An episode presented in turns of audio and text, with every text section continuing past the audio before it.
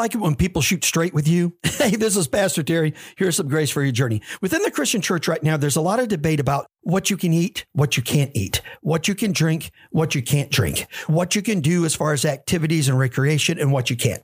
Now, at some level, that's always been a discussion, but it sure seems to be amplifying as the years go on. Paul just becomes really clear in Romans 14 and says this It is good not to eat meat or drink wine or to do anything that causes your brother to stumble. So anything you're doing that can damage someone else's walk, maybe a believer who struggles with alcoholism or overeating or or something like that. It's not good to do anything that damages them, but it's only good to build them up. So, be committed to the kingdom of God, to the advancement of others, and you'll find unbelievable grace for your journey.